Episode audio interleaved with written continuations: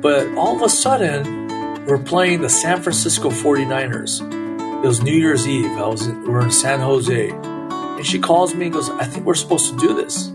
This is the last regular season game. I'm like, Are you sure? And I just we just hung up and we played the game. I and then we won that game. We, we were in the playoffs. I waited for another week or so, or and we're playing the Detroit Lions in the first round of the playoffs. And I tell coach, I talked to Charla again, my wife, and are you sure? She goes, yeah. And then I told coach, I'm going to go into the ministry as a preacher after this season. And we gave hugs, and that was that. Hello and welcome to Candid, where we never settle for less than the truth. I'm your host, Jonathan Youssef. Each week, we'll tackle tough issues answer your hard questions, and take a candid look at the Christian faith. If you've been enjoying the podcast, would you take a minute and log onto your favorite podcast platform, rate us, and leave us a review? It would be a tremendous help and it allows others to find us more easily. Leave us a review, and perhaps next week we'll mention you on the show. Football is America's passion, while baseball is America's pastime. Thank you, Rocky, for this great nugget of truth on American sports. It's time to get excited again to cheer for your alma mater or perhaps your favorite team as American football is about to begin another season. Joining me today is someone who's quickly become a good friend, Coach Rocky Seto. I met Rocky while out in California taking classes for my doctorate. Rocky Seto began his career playing college football, then quickly moved to coaching beginning as a volunteer assistant for USC and finishing as the defensive coordinator in 10 years. He then started as the quality control position with the Seattle Seahawks, one of the lowest positions in coaching, and then finished as the assistant head coach under Pete Carroll. Rocky spent 18 years coaching football and proclaiming Christ to his staff and fellow football players. Yet Rocky felt he was being called to something else. Join Rocky and I as he tells his encouraging story of God's call to leave coaching to pursue a life of following Jesus and serving the local church. Now, on to our candid conversation. Well, today it is my privilege and honor to have a friend of mine, Coach Rocky Seto, though I think I should probably call you Pastor Rocky Seto, as you have transitioned from the coaching world, from University of Southern California as a defensive coordinator, defensive backs, linebackers. I don't think there's a, a position on defense you haven't coached there. National championship winner, all the way through to assistant head coach at the Seattle Seahawks. But then transitioning from the coaching world into vocational ministry and, and being right. senior pastor at Evergreen Baptist Church of San Gabriel Valley uh, there in outside of Los Angeles. Coach Rocky Seto, Pastor Rocky Seto, thank you for taking the time to be on Candid. I love it. Jonathan, thank you, brother, for having me. And uh, I kind of don't mind it when people still call me coach. You know, Dr. Lawson, our heralded uh, teacher and leader of our doctorate of ministry program of preaching, he always jokes around as, "Hey, coach," you know. So I, I kind of like that. You know, it kind of brings me back to my roots a little bit. You know, anyone who has played sports, we're naturally drawn to that moniker of coach, right? It's just a, it's a natural thing for us. So either that, or you don't know their name, so you just say, "Hey, brother," or "Hey, coach." well, funny enough, we've had Coach Mark Richt on the program, and he awesome. talked about how. Coach Bobby Bowden, if he didn't know someone's name, he would just call them buddy and uh, Coach Richt, who of course went on to do great coaching at University of Georgia and then at right. Miami at his alma mater. When he came to Saving Faith, he went in to go talk to Coach Bowden, and Bowden didn't know his name because he was only a graduate assistant, and he just said, "Hey, buddy, how's it going?" so coach pastor i think these are uh, these are these it. are noble callings that uh, that the lord's called you into so rocky i want you to share your story uh, with our audience most of us are, you know, we, we do have an international audience. So uh, we've had enough football players and coaches, I think, on the program for them to be familiar with the sport. Okay. Uh, it's obviously uh, one of America's great pastimes, but it's your story that we're interested in. How did the Lord draw you to Himself Yeah. and work in your life and in your family's life? And you just want to share the work of Christ in your life. Oh, thank you, brother. I, I love telling what God has done in my life. And um, you said football is kind of America's pastime. I would say baseball is America's pastime, but football is America's passion. I would say. And uh, good. God Good used distinction. God used football to really get a hold of me. And let me explain. Just like you, Jonathan, uh, my parents are immigrants, and they're immigrants from Japan. And we were a blue collar family. And so we grew up in Southern California. My dad's been a gardener. He's retired now for maybe 45 years, 50 years. He was a gardener. Wow. And so we would work. We would work when we didn't have school and, and summer vacations wasn't vacation. I'd rather be in class, you know, and it's hot out here too. yeah. And my dad and I, it goes back to my relationship with my father. We related to each other when we're working or through sports. And that's kind of where we connected. And and I thought to myself as a boy, since my dad loves sports and I really wanted to please him and, and make him proud. And Jonathan, I thought football would be the, the way that the ultimate way I could make him proud. And so football became my identity as a boy. We didn't grow up in a Christian home. So our religion was basically make your family proud, you know, don't embarrass us, right? And that's kind Yeah, of it's the idea. honor shame culture, right? Yeah, exactly. Just work hard and make our family proud. And I thought to myself, you know, I definitely don't want to be a gardener for uh, and that. I, my dad impressed that upon me. You don't want to do this for a living. And I thought to myself, there's nothing more nobler for me to do than to get into the world of football.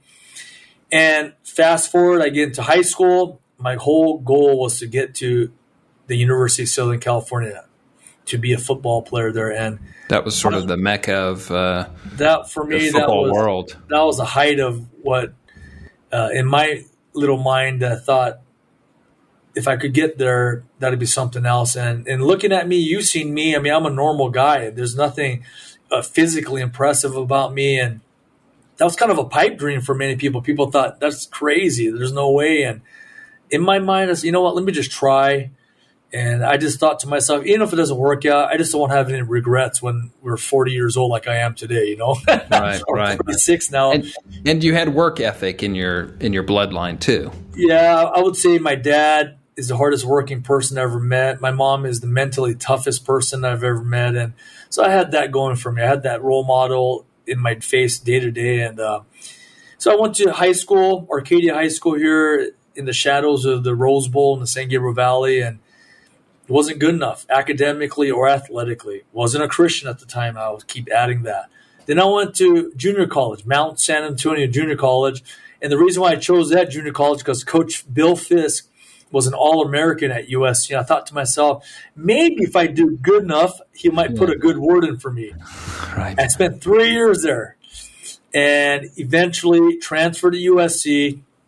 But there was a problem. They accepted me academically, Jonathan, but I didn't get any confirmation that I was on the team. Right. So I'm like, I don't want to go there and not be on the team. This would be like torture to be there and just go to school there, right? I mean, so I got in my Nissan pickup truck, 1992 pickup, blue pickup truck, headed east, about 40 minutes east to USC, parked on the street, walked onto the campus, and I was in Heritage Hall. That's the version of whatever you call that at Georgia. would have all the Heisman's and the national championships and Rose Bowls. And I remember being being in awe looking at these things. And there was only four Heisman's at the time. And I was thinking to myself, by chance, maybe I'll get to see someone that will help me to get on the team. And Jonathan, I had nothing scheduled. I mean, absolutely nothing as I got in my truck. But Yeah. Providence would have it. Now that I'm a Christian, I would understand this. Providence would have it. I looked up, I saw Coach John Robinson in the second story, and I'm like, wow, this is a, my opportunity. Yeah. So I hid behind the corridor, waited for him to come back, and I accidentally bumped into him as if it was an accidental thing. And I said, Coach, my name is Rocky Seto. Uh, you don't know me from anybody, but I got accepted into the school. Can I talk to you, please? And that's the moment of truth. What is he going to say? Coach John Robinson, the legendary coach, says, Okay, come into my office. I'm like, Okay. We sat in his office and we talked about 10, 15 minutes. I, he goes, What can I do for you? Just like the Rudy movie. Uh, I was going to say, this is Rudy, like uh, right? the script, right? Yeah. just like that. It's just like that, but even better. And he, he just said, I just said to him, Coach, I got into school. I'll do whatever it takes to help us win. I need to be on the team. And he throws a legal pad, paper down, and basically says, Give me your information. And I wrote down my parents' address. A couple weeks later, August 6th is the reporting date. Meet at Fluor Tower. This is the reporting date for training camp. And I'm like, what in the world just happened? Wow. And can I take a fast forward 20 something years later? This I ran into Coach Robinson at the Rose Bowl. My friend Ed Orgeron was coaching at the LSU Tigers, and they're playing uh, the UCLA Bruins. So Coach Ed Orgeron invited me to come to their walkthrough and look at look at this picture here. I know our fans won't be able to understand that, but I ran into Coach Robinson on wow. the field at the practice, and I said, Coach, I got to ask you one question I've been thinking about for a couple decades. Back then in 1997, why in the world did you let me on the team? Yeah. I never asked him that, you know, and I was, right. as an adult, I've been pondering that. And he said this Rocky, I remember the day you came up. I mean, his mind is sharp. Wow. I remember how you asked me to come into the office. I remember sitting down in my office. Rocky, you basically had the right look in your eye and and and I said, "What do you mean?" And then he said, "Basically, it takes a lot of guts, a lot of courage to come to the head football coach and ask him something like that." And yeah. I knew you had to be on the team, and that was that. I said, "Okay, that's good enough for me." And yeah, wow. But going back into 1997, Jonathan, I was running on to the field. Bobby Bowden story. He was there at the Coliseum, 1997 opening kickoff game national televised game. Was a nighttime game. The Coliseum was rocking. And I remember running onto the field as a walk on linebacker.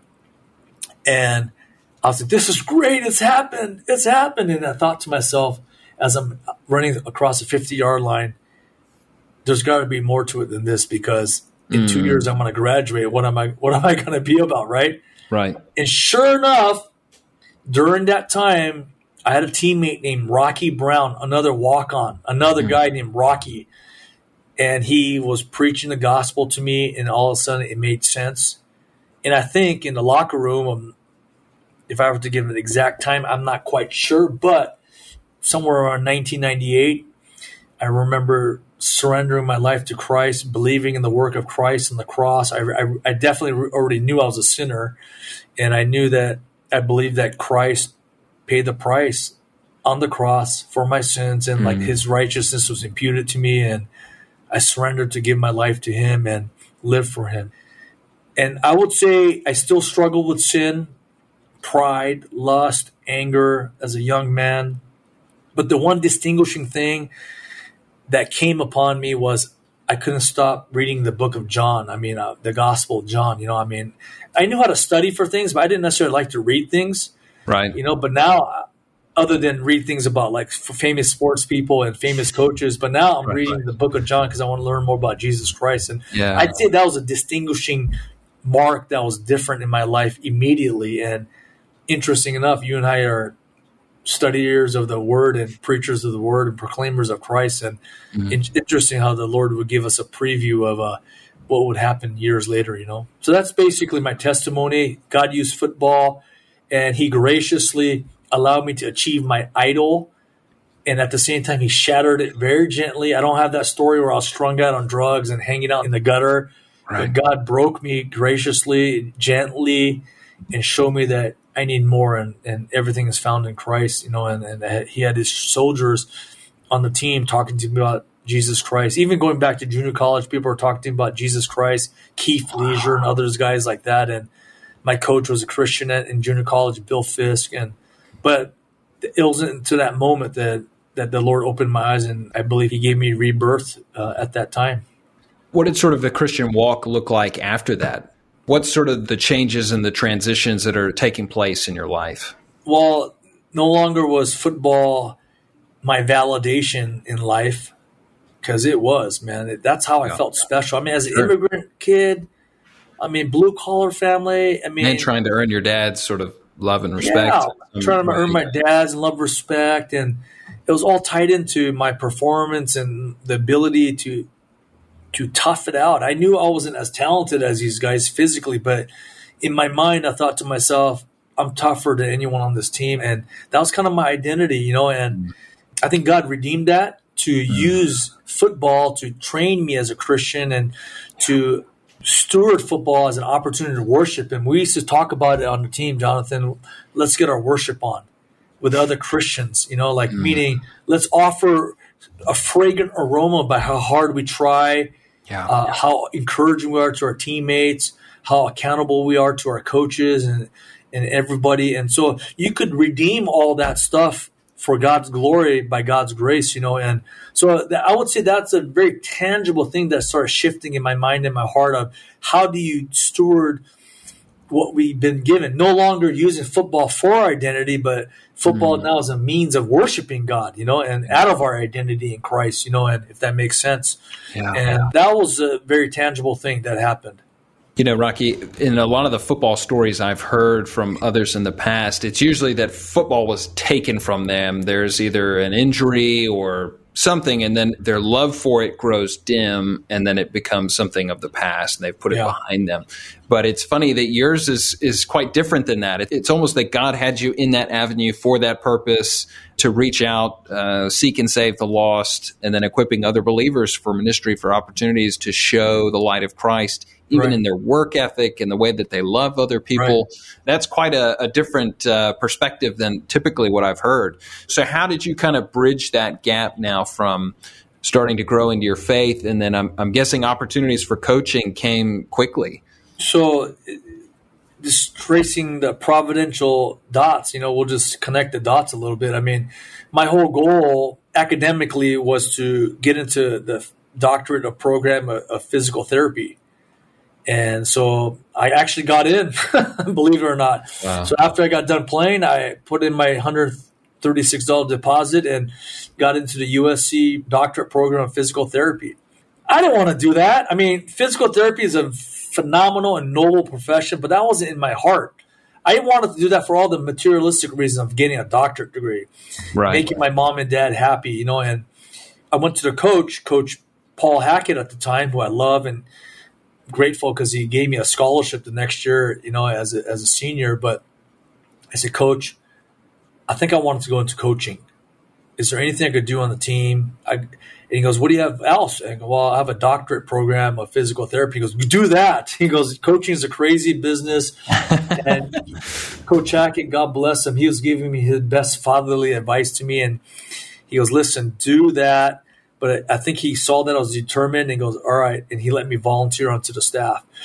And I was a volunteer assistant, just getting lunch, helping clean up the office. I mean, doing whatever it takes. And, and then God opened up an opportunity to do that. And, um, the, it's, it's interesting how God just kept opening up opportunities at USC as a volunteer, then the administrative assistant, then coach Carroll comes in and Coach Carroll hires me on as a graduate assistant, just like Coach Richt, right. uh, as you described earlier. Then I become the safeties coach, and then become the linebackers coach, and then become the defensive back coach, and finish off in 2009 as a defensive coordinator at USC. And God just kept opening up door after door after door, and it's just God's kindness that all these things were happening. But to answer your question, I saw a ministry there to in the marketplace teaching people and they were teaching me as well, other Christians, how to compete for God's glory, how to thrive in the world of football as an avenue to to evangelize people, to glorify God, to use the platform to talk to more people about Jesus Christ, you know, and people have said, man, isn't amazing? I mean, you and I could relate to each other because we, we're both preachers and people have said, isn't this the the, the, most holiest calling that you've been called into. And I, I understand what they're saying, However, if God right. called me to stay in right. coaching, that would have been the most holiest calling. I mean, so that would have been the call that He had for you, right? And so, as the listeners are listening, whatever God has you doing, that is the most important thing you can do for the Lord at this moment, right? And Amen. but I do believe that preaching the word is the greatest thing that that you and I could do. But it's a unique calling. Not that's not for everybody. It doesn't mean it's we're special in that regard necessarily, but whatever you're doing is the act of worship, you know. And so, I think that was kind of the big idea there. And, and, whatever you're doing, whether it's playing, coaching, being a team trainer, the equipment guy, whatever it is on the team, if you're a Christian, that is the greatest thing you could be doing. And so, do it to God's glory and look to evangelize, look to disciple, edify other Christians that's been brought in front of you. And that's kind of the idea. And I'm hoping to teach that to people of Evergreen Baptist Church here. And whatever you're doing, you're a missionary, you're an evangelist. As Matthew 28 says, the Lord says, go. In, in, in other words, as you're going through life, make disciples. I mean, that's kind of where we were at. We're called to do that. And so. Mm. Let's talk about this. So, you know, it sounds like you've had a lot of open doors to you, and, and you've got kind of a who's who of the coaching world uh, Rolodex. Uh, I know uh, of people that you've worked with and, and gone on to greater things. Let's talk a little bit about that work of sharing of the gospel and, and, and helping believers. What sort of opposition did you face, whether it was when you were at USC or even in the in the NFL with the Seahawks organization? Were there sort of any barriers that you picked up on, and then how did you navigate those? Well, it's interesting that you asked that. Um, you know, football, I would say, is culturally in America, the United States of America, probably the culturally the most Christian sport. Right.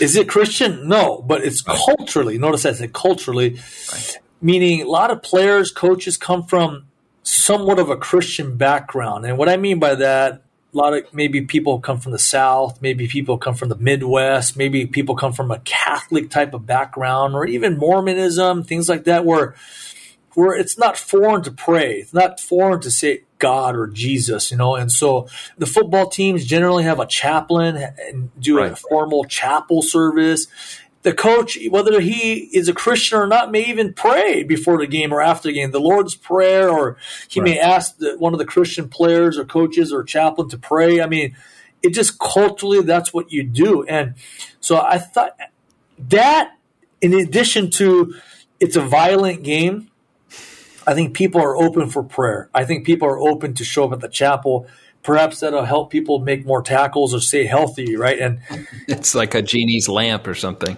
Kind of like that. And, and so I think as a Christian, you're able to navigate and steward that well, you know, and easily. And compared to, I've talked to other people where they may be in industries such as Microsoft in the tech world or different type of industries where that it's may less. be a foreign thing. Yeah, it just may not be as a known thing. So in, in football, I think that was a helpful thing to navigate through these things. And so some challenges are basically, you know, the National Football League, major college football, it is a business, you know, and particularly at the university system, it's it's a secular environment. It's uh, there's different ideas around. So to be able to speak to people in a way that they can understand the gospel in the way that is loving However, never compromising the message of the gospel. But I'll just say this much some of the things I've learned football people have football needs.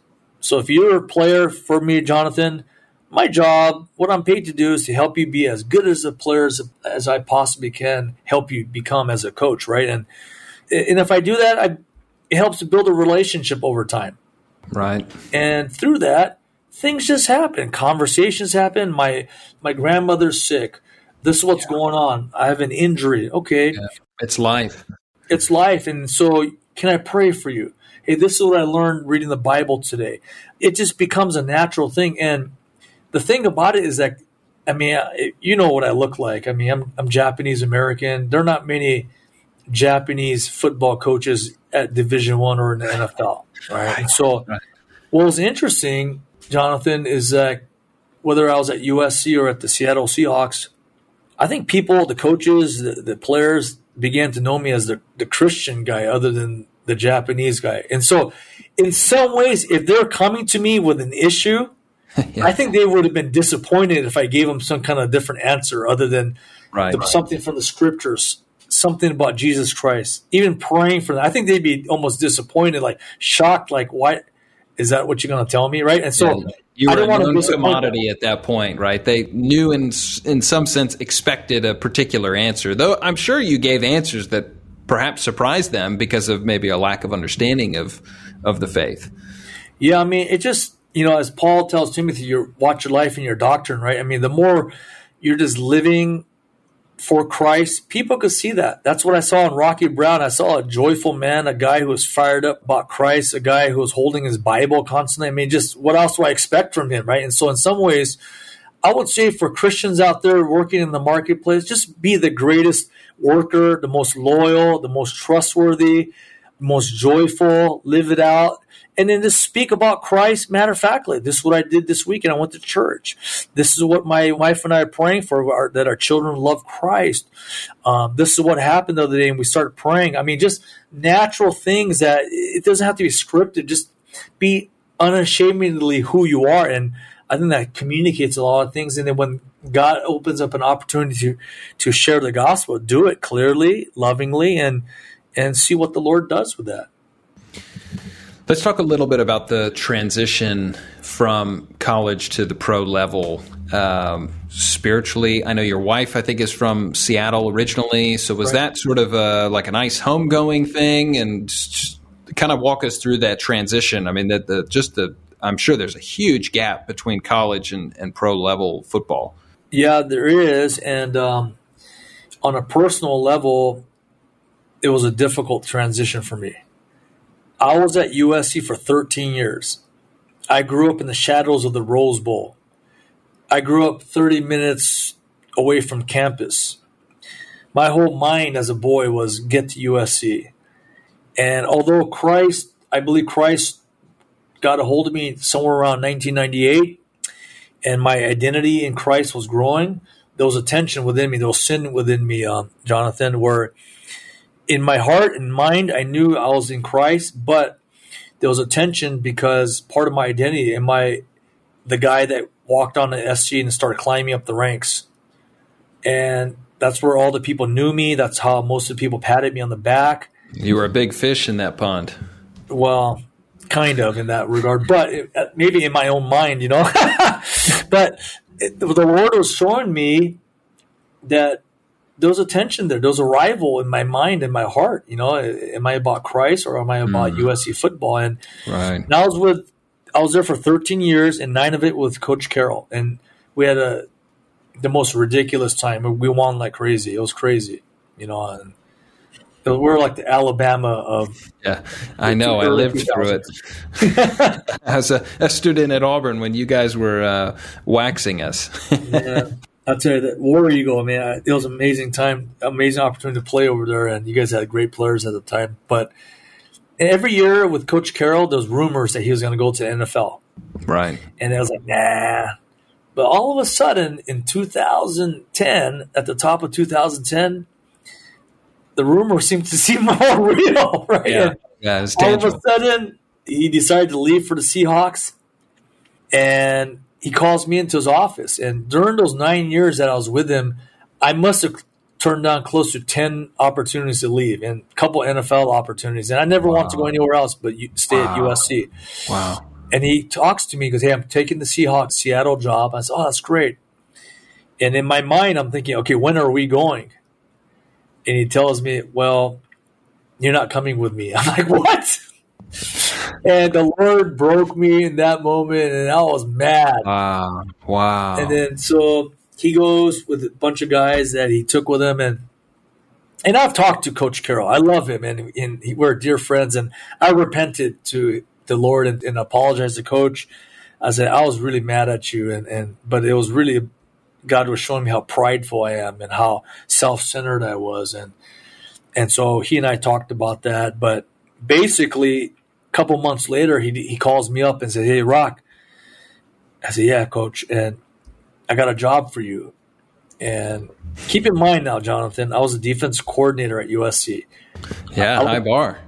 And he goes, I'd like you to be the quality control coach here at, at the Seahawks. That's wow. the entry level coaching position. I'm like, right. man, I'm like, I was, you're insulting me. I'm thinking, you know, I, I can't believe you're even calling me. And, but, you know what, praying about it. My wife's from up there, providentially, like more Providence. I mean, of all the places, we end up in Seattle. My wife and I met at USC. She was a soccer player, I was a football player. And sure enough, God brings us up there and it was tough for a year and a half, two years. I was mad. You know, I was just kind of, but that's kind of where the Lord started yeah. planting a seed for ministry. And that sounds crazy. Mm. I started going into the office four o'clock in the morning, five o'clock in the morning, just reading the scriptures. And the Lord was convicting me of something. And mm. this is what it was. I used to look at the scriptures kind of almost in a, I don't know, pragmatic way. What I mean by that is I almost saw the Bible as God's divine self help book. If you, in the Bible, I could learn how to be a better leader, be a better husband, right, be a better right. coach, be a better father. And as long as I know the teachings of the Bible, I'll be a good and effective person. And I think I genuinely believe the gospel, though, Jonathan. But when I got there, to Seattle, I was broken. I was mad. I, I, was away from my neighborhood. I was away from the university. I was away from people that I knew. I'm up in Seattle, a foreign place to me at the time, and and then all of a sudden I'm reading the scriptures thinking, Jesus, I need to know you better. I need to know that I'm wow. more about you. And so, the Bible is about God. And the best way to know God is to know more about Christ. So I started looking at the Bible as more like, how can I learn more about Jesus Christ? And that drove me into a deeper relationship with Christ as I was engaging with the Bible in a whole different way, not for practical reasons, not for pragmatic reasons, but I need to know Christ more. I need to know the God that I say that I believe in and love, you know, and and from that moment on I started listening to sermons online, guys like I don't know, like John MacArthur, John Piper, I don't know, Alistair Begg, Voddie Baucham. I mean, just guys like that and yeah. got into reformed teachings and God was giving me a seminary as he was doing heart surgery in me at the same time. And I start having a deeper love for the word. And I was up in the office at four or five and thinking, man, I, I got into scriptures for about an hour. Man, I got to start work now. I'm like, I wanted to keep studying it. And yeah, yeah. So that kind of that seed was planted within me. Like, man, I want to study the scriptures full time. And, and also as a coach at, in Seattle, you can go anywhere and, and, and be asked to speak. You go to schools and churches and fake churches and when I say that, I mean false churches. I could go into prisons right. and juvenile hall. I mean, you tell them a little bit of a Seahawks story, and all of a sudden you go right into the gospel, you know. And I was doing that. God was yeah. opening up opportunities. I mean, man, this is an amazing thing. I get to talk to people about Christ. I love it, and things are starting to percolate in my mind and my heart, you know, and so ministry was kind of brewing at that point, you know. But your role changed. You moved from uh, quality control and up, up, and up, just like at USC. That's, that's right. And so, as a quality control coach, to I became a defensive assistant. Then I became the defensive pass game coordinator.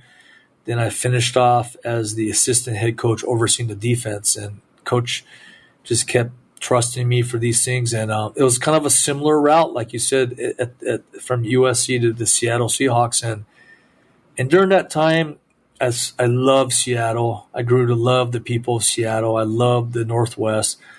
I grew a deeper relationship with Coach Carroll.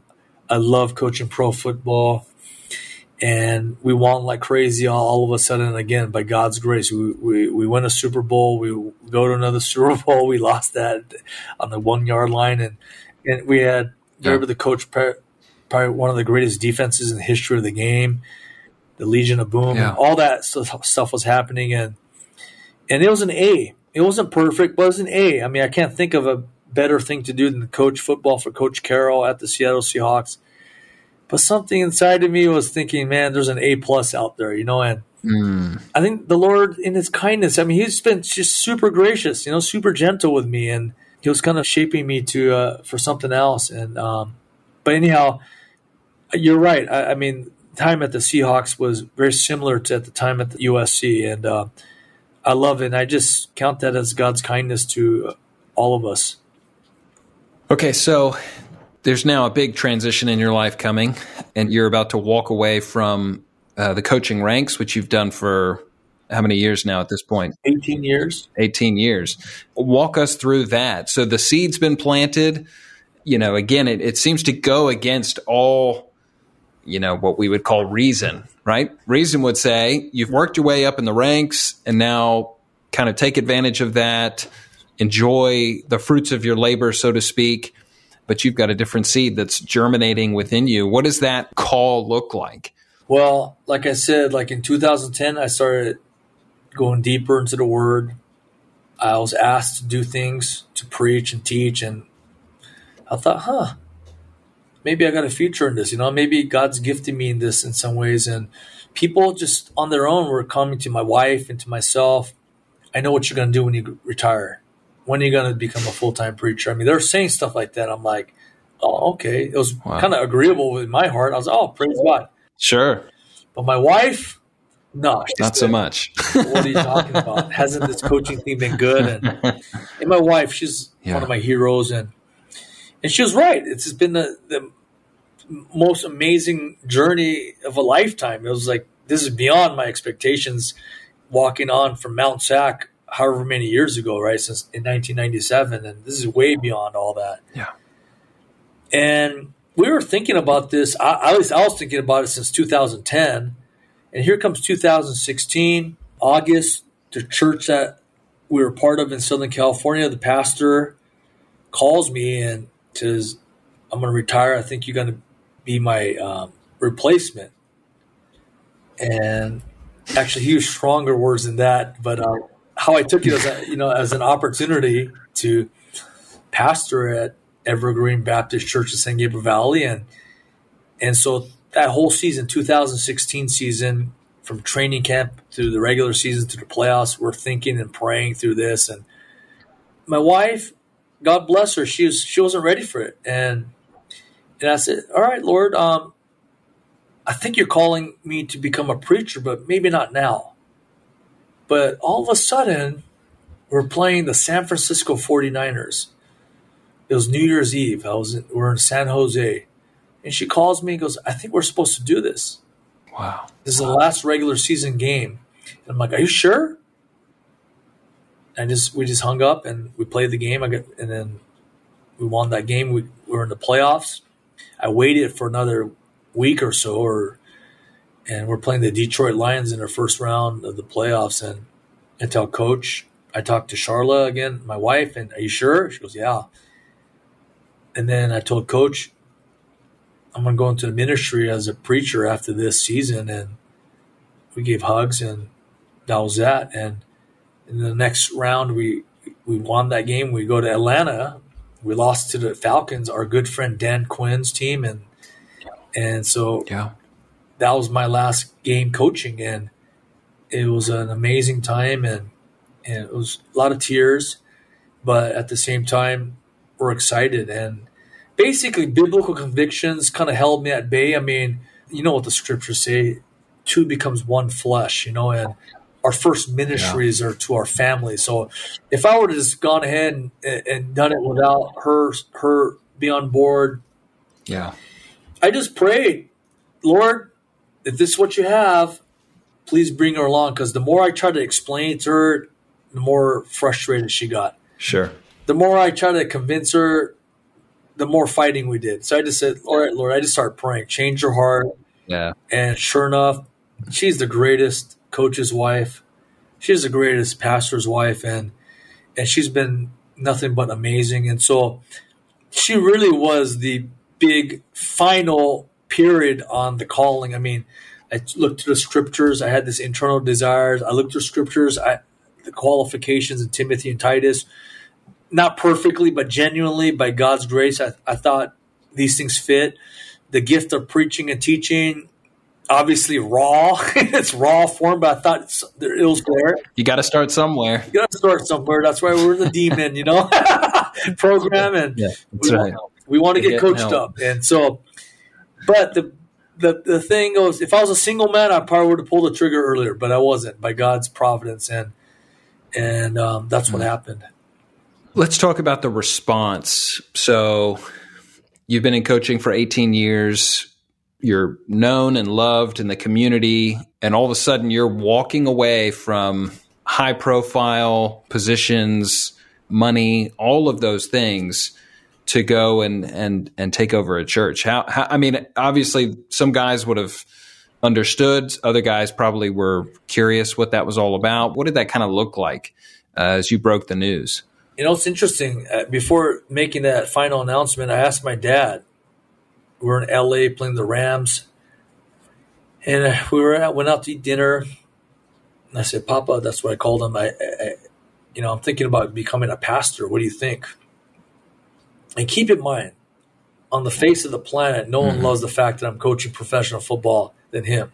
He loves it. I mean, that, I talked to you about how he was my motivation early on about getting on to USC, and he he said, "You know what? You got to do what makes you happy."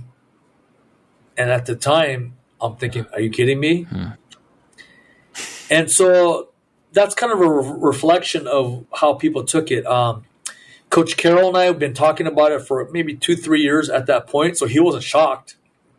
He might have been surprised I actually did it, but not shocked. Some people on my team and players saying you're, you're already pastoring us anyway. I mean, so they kind of, the people that knew me, they weren't necessarily shocked. I would say the surprise came more from just kind of the general public, you know, newspaper, um, just people that didn't know me on a personal level, you know, and so that's kind of how it was. I when I talked to the team, coach gave me an opportunity to address the team. That was an amazing opportunity. I was staring at a bunch of men that I admired, a bunch of men that are that are just amazing. And I started breaking down when I talked about leaving coach. And but at the same time, I preached the gospel to them. I thought I said, "This is the greatest thing I ever shared with you." Hmm. And at the end, football, not all this stuff's not going to matter. You need to know Christ as your Lord and Savior. You need to surrender your life to Christ. Trust Him for what He's done on the cross. Trust Him for who He is. Trust Him that He's coming back to settle all accounts. You know, and you need to know Him. And so, I was able to share the gospel, and I don't think it surprised anybody. You know, it's not like where is this coming from? So, I was grateful for that opportunity, and um, Right. yeah, it, it's been a kind of opportunity to tell people that Jesus is better than anything else. You know, not that you have to be a preacher to to know that, but Yeah. this is perhaps emblematic because Sure. in, in the world's eyes, in some ways, I would say it's crazy. You know, and but you and I know Right. what we'd rather do than preaching the word. You know, Right. And to receive that calling to say no would have been the the greater, you know, uh, disappointment, regret. right within your own soul, right? Because at that point you feel like you'd be letting down your master, Right. Versus the the outside world who says football is to be prized, or these positions of notoriety and fame, and et cetera, et cetera. There's more glory in that. You want to say, you know what? It's not about Right. me. I think you and I would know. I mean, if you're doing something else, Jonathan, there'll be a kind of a discontent or kind of a dissatisfaction. I mean, you could be winning in your industry, but there's something just. I like this. It's an A, but there's an A plus out there. That's kind of the best way to describe it because Yeah. I was, it wasn't one of these deals where football was horrible. My boss was horrible. I mean, Right. it's an A. I told coach the other day when I went up to Seattle, this is an A. I'm grateful. Thank you. I mean, he's still a dear, dear friend. I'm what I miss the most about coaching is probably relationships with him and others I get to see on a day to day basis. But this is an A plus, you know, as a preacher to be able to study the word all week long and to preach it. I can't think of anything else I'd rather do. Well, let's talk about ministry then. Yeah. Uh, how was that transition? Wow. I mean, you're sort of probably 24 7 football, and now it's, well, that's not true because you were doing ministry with the players and the coaches, et cetera. So it, but there, there there's definitely a, a shift there. Yeah, Jonathan, you could relate to me. I would say this, just for our listeners to kind of understand. It's harder than I thought it would be. Three of my years as a senior pastor. Two of them were with coronavirus, right? And right. and our pastor was here for 42 years before me, so there's a various challenges there. In football, yeah. you're able to hire and fire your staff at will. You could cut players right. in the professional ranks at will. In the church, you're not necessarily firing congregants. I mean, that doesn't that doesn't work, and you you don't want to do that actually, right? And so, even if the desire may be there, our people have been super gracious. I love them, and and uh, the people have been super kind to me, and uh, it's harder than I thought because I have less controls. In coaching, I have little control, but I had more control. In yeah. pastoring, I have less control. Yeah, and there's a metric of success in football by winning and losing ranking your defenses, how many Pro Bowlers are you to produce, so forth and so on. In ministry, numbers of people isn't necessarily a metric of success. Right. Balancing the budget isn't necessarily a metric of success, or running certain amount of programs isn't necessarily success. Because, as we all know, you could collect a room full of non-believers. You could do programs and as John Wooden said, don't mistake activity for achievement. You know, you could be doing a lot of stuff, but not actually achieving discipleship. Right. And so I need, and the Lord is teaching me to be content in simply being faithful. Mm-hmm. Am I content in simply doing what God has told me to do in the scriptures, right? And preaching the word, discipling people. And am I content with that without even understanding what's actually happening? with even having even less people show up at our gatherings, uh, with having issues with things and where other people would say, "What's going on?"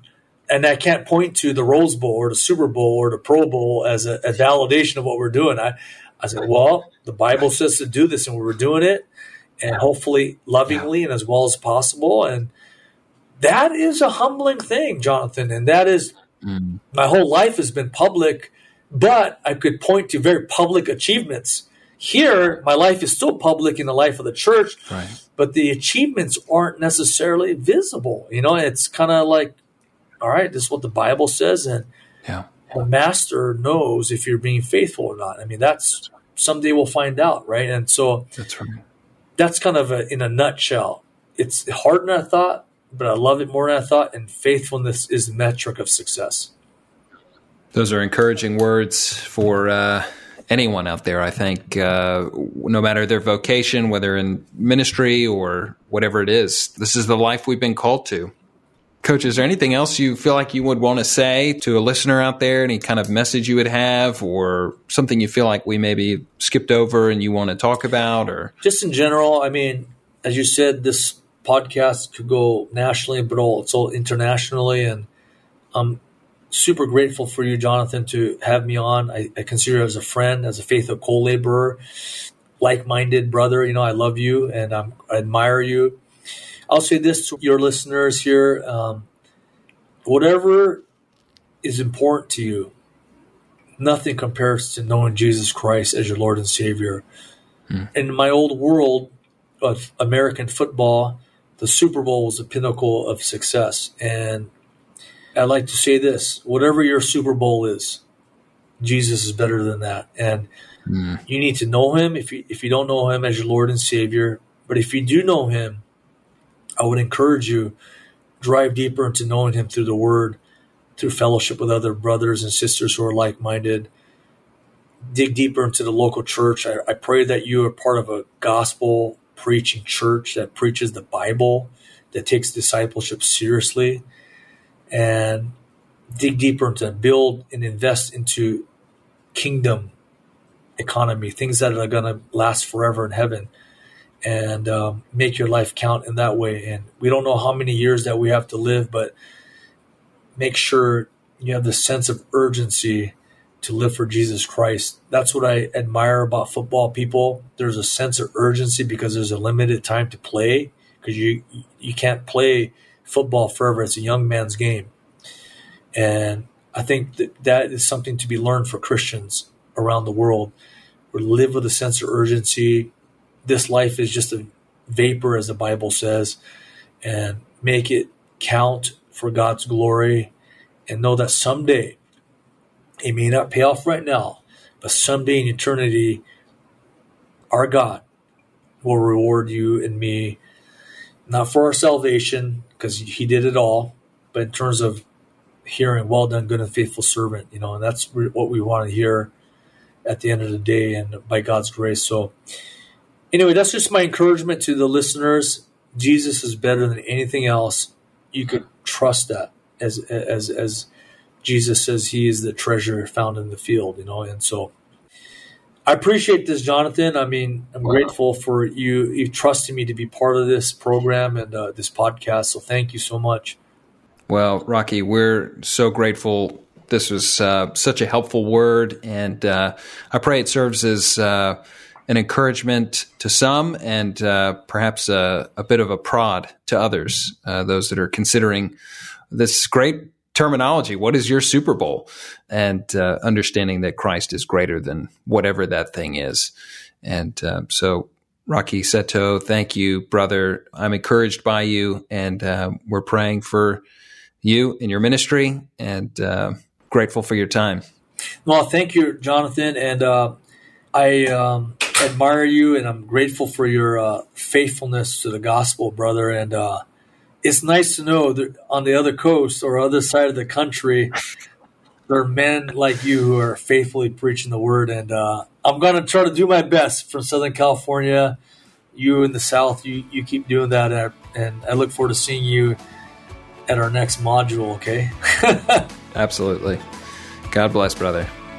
Candid is a podcast from Leading the Way with Dr. Michael Youssef. Don't forget to connect with our social media pages on Instagram, Twitter, and Facebook and subscribe to Candid Conversations on your favorite podcast platform so you never miss an episode.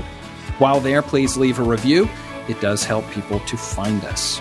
As always, thank you for listening to and sharing this episode.